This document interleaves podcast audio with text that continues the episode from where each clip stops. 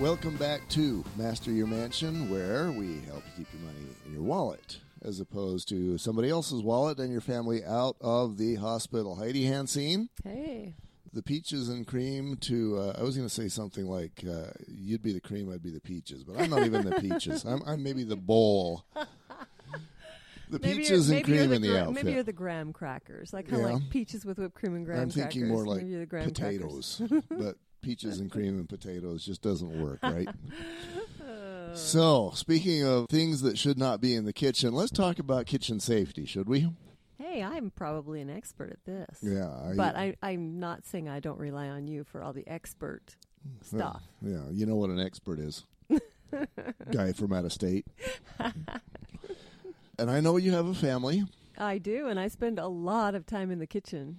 You know, I asked a guy yesterday, I was doing an inspection for him. I asked him how big his family was because it makes a difference depending on, you know, this guy had a seven year old daughter. I see. So she was not a climber. She wasn't the sort of person who's going to be, you know, climbing on doors to get up to ledges so she could throw rocks at the cat, you know. Right. He didn't have that sort of issues with this particular seven year old, at least that he was willing to admit. But I asked him if he loved his daughter. And it wasn't surprising to me that he said he did. So I'm going to ask you the same question. Are there any of the children that happen to be uh, living in your home that you don't love? No. No. No, I love my children and my grandchildren. And the grandkids. Yes. Are there any of them that you would be okay with if, say, uh, I don't know, maybe boiling pot of water came falling over and left them in the hospital? No. Okay. No. Well, I just got to make sure we're clear on that. Yeah, we're the rest of the subjects we're talking about kind of hinge on that. You know, that may be an obvious question, but in many cases, we are not doing the two bit safety items that keep our children out of the hospital. And we're going to talk about those. Yeah. A lot of them aren't even on our radar.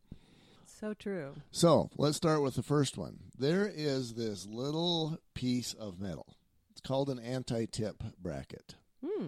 Oh, It goes Yes. on the backside of your stove and oven. yes. Guilty. you- Guilty. You, know what it is. Okay, and it's so not installed. it's not installed. No. you open the stove door and the little three year old steps on it and the whole stove tips forward. Yes, exactly. So let's say that we're boiling maybe some spaghetti. Mm. And I already mentioned the seven year old girl. Let's go there. She's excited to see how done the spaghetti is. Mm-hmm. So she pulls down that door, she steps on it, and now she's got scalding spaghetti in the water on her head. Or if they're like my grandkids, they don't even bother to pull down the door. They just step on the handle of the warmer tray and they try to climb the handles. But, but yes, they have tried that before and it's scary. Point then of this segment is to put that sort of thing on your radar as the homeowner. How um, in the world do you install those? Literally. I mean, I am a believer in that, but that is one of those things where it doesn't get done because I don't have a clue how to do it. Well, the easiest answer to that is you could do a three minute Google search, you know, how to install an anti tip bracket. Oh, and there's about 300 videos on how to install those, but it's quite easy. The hardware is, I'm going to say, a dollar or two. are you kidding? Yeah. And then you just screw it to the floor. The other end basically uh, goes into a hole that is designed for anti tip brackets on the backside of your stove. And then when little Johnny steps on the oven door, he pulls it down and steps on it, then the whole thing doesn't go tipping over because the anti tip bracket is there. So it's that easy, and I've failed to get it done. Yeah. And you know, you are in the same boat as 300 million other Americans who just don't have that on your radar. Mm-hmm. And that's why I took the pains to ask if you love your children because, you know, we love them, but sometimes if stuff isn't on our radar, it doesn't get done. We just love them, so we're busy buying them Happy Meals and running them to soccer and taking them to school. And Yes. The important things that aren't urgent do get put off. That's the problem. This is important, but not urgent. Right. Speaking of the Stephen Covey, Yeah, it kind of reminds me of one of those books I was listening to. And one of the books had a point that I know you resonates with you as well. He said the main thing is to make the main thing the main thing. The main thing, yes, exactly. And, you know, if our children are the main thing, then we need to act like that. Mm. Part of the way to do that is to get little stuff. Well, is, is first to listen to this podcast and then to get those little things taken care of. So the first one is the anti tip bracket. Wonderful. Okay. Got to put that on my list ASAP. Then we've got the handles on the stove. And there are childproof handles. Let's say you've got a gas stove, Mm-hmm. and my grandchildren just love anything that's electronic. Yeah, they just love to go push on those and play around. Yeah, and you know if they see a handle or something and they want to go turn it because it looks like it's a good toy, maybe it's red, you know, and they want to just twist it and turn it, that's going to turn the gas on. It's push and turn, but that doesn't stop them. I mean, honestly, a very young child can figure that out. Right. And so then either you've got a gas source that is either lit or not lit. Either case, you got a problem. If it's not lit, lit you're filling the house with gas and it's going to blow up. Right. If it is lit, now you've got an open flame and a child standing right there, figuring out how he or she is about to get burned. Mm. So that's item number two that I would put on your radar is that those handles need to be child protected if you've got that sort of a stove. What if somebody's just struggling like crazy? What if their stove just isn't? I mean, are there things you can buy from certain sources to be able to take care of that? Oh yeah, yeah. There's um, Covers that go over those? Yeah, and you can go to places like Amazon, and let's say you've got a brand X gas stove. You can do that search. Maybe you could link that up on your website. Yeah. Help them out I will bit. have some of those available on the website. Of course, I'm not going to be able to have all of the brands for that, so I will have some, and you can get those that way, or you can do your own search. Either way, Mm. I get paid about three cents when you go through my website, so do that. But Garth will choose the best ones. That's right. The very best for you. Well, I'll make it easier and more convenient for you. Then you've got the grease fires. And I don't know about you, but the way I cook, speaking of the stove and oven, you know, you can have those grease fires. I mentioned that mice love bacon grease. Yes. And, you know, bacon is awesome, but you can't have those fires. Been there, done that with the grease fires. Yeah. So a person's first thought when you got those grease fires is, you know, hey, it's fire. Let's throw some water on it, right? Well, mine usually happens from an overflowing pot of something that is Yeah. either watery or greasy. Uh-huh. And then there just happens to be contact with the water or grease down in the burner. Yeah.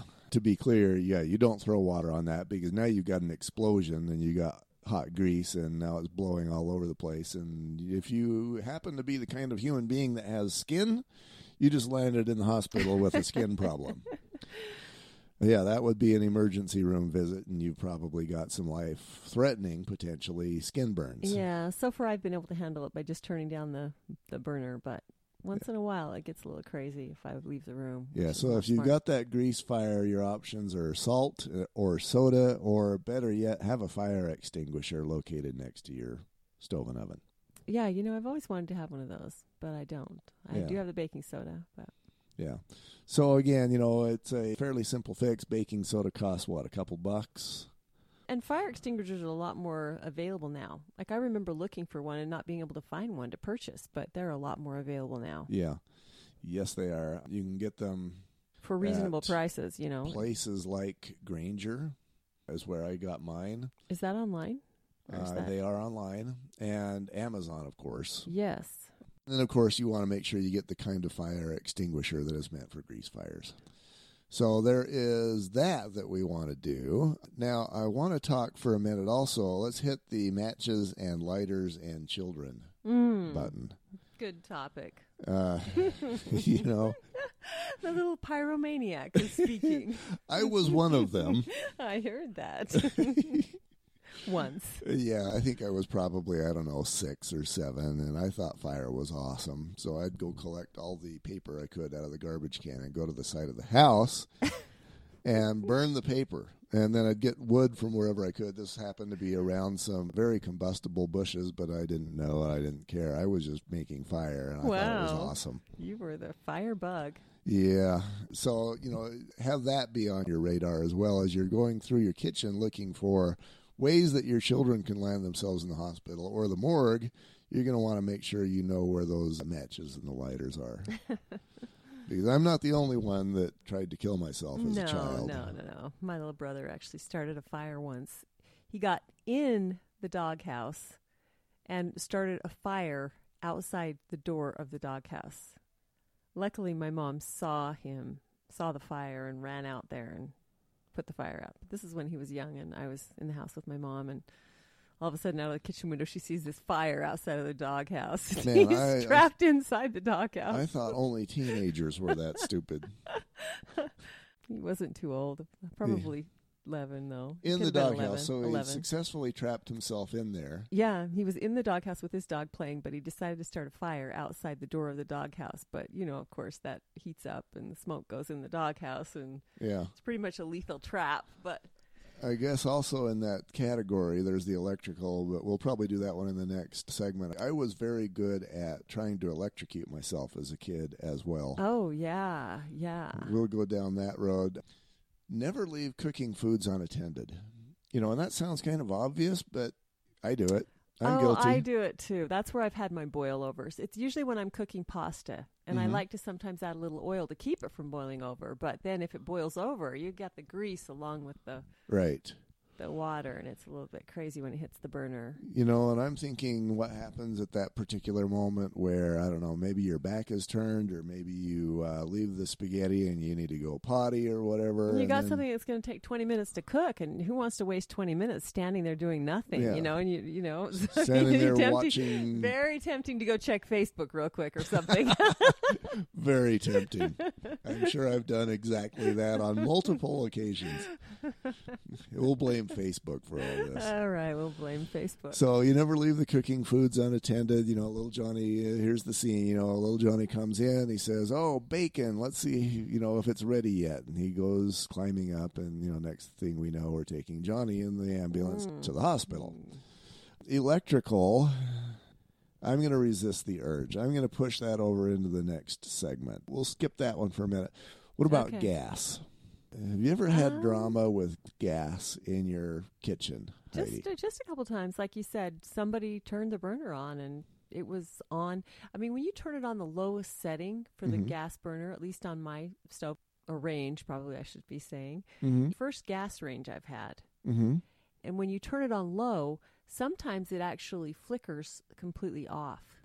Oh, It's really on a rare occasion, but I've had that happen. and if and when it does, the flame is off, but the gas is not, and now you're filling your house with gas. Exactly.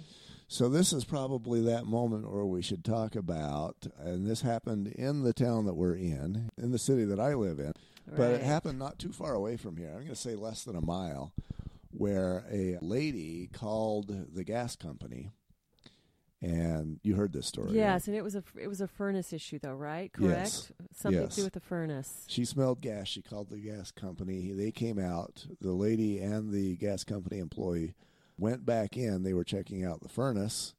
And testing testing with the gas meter to see if the proportions of gas to air were dangerous. And they she were. She followed him down there, right? Right.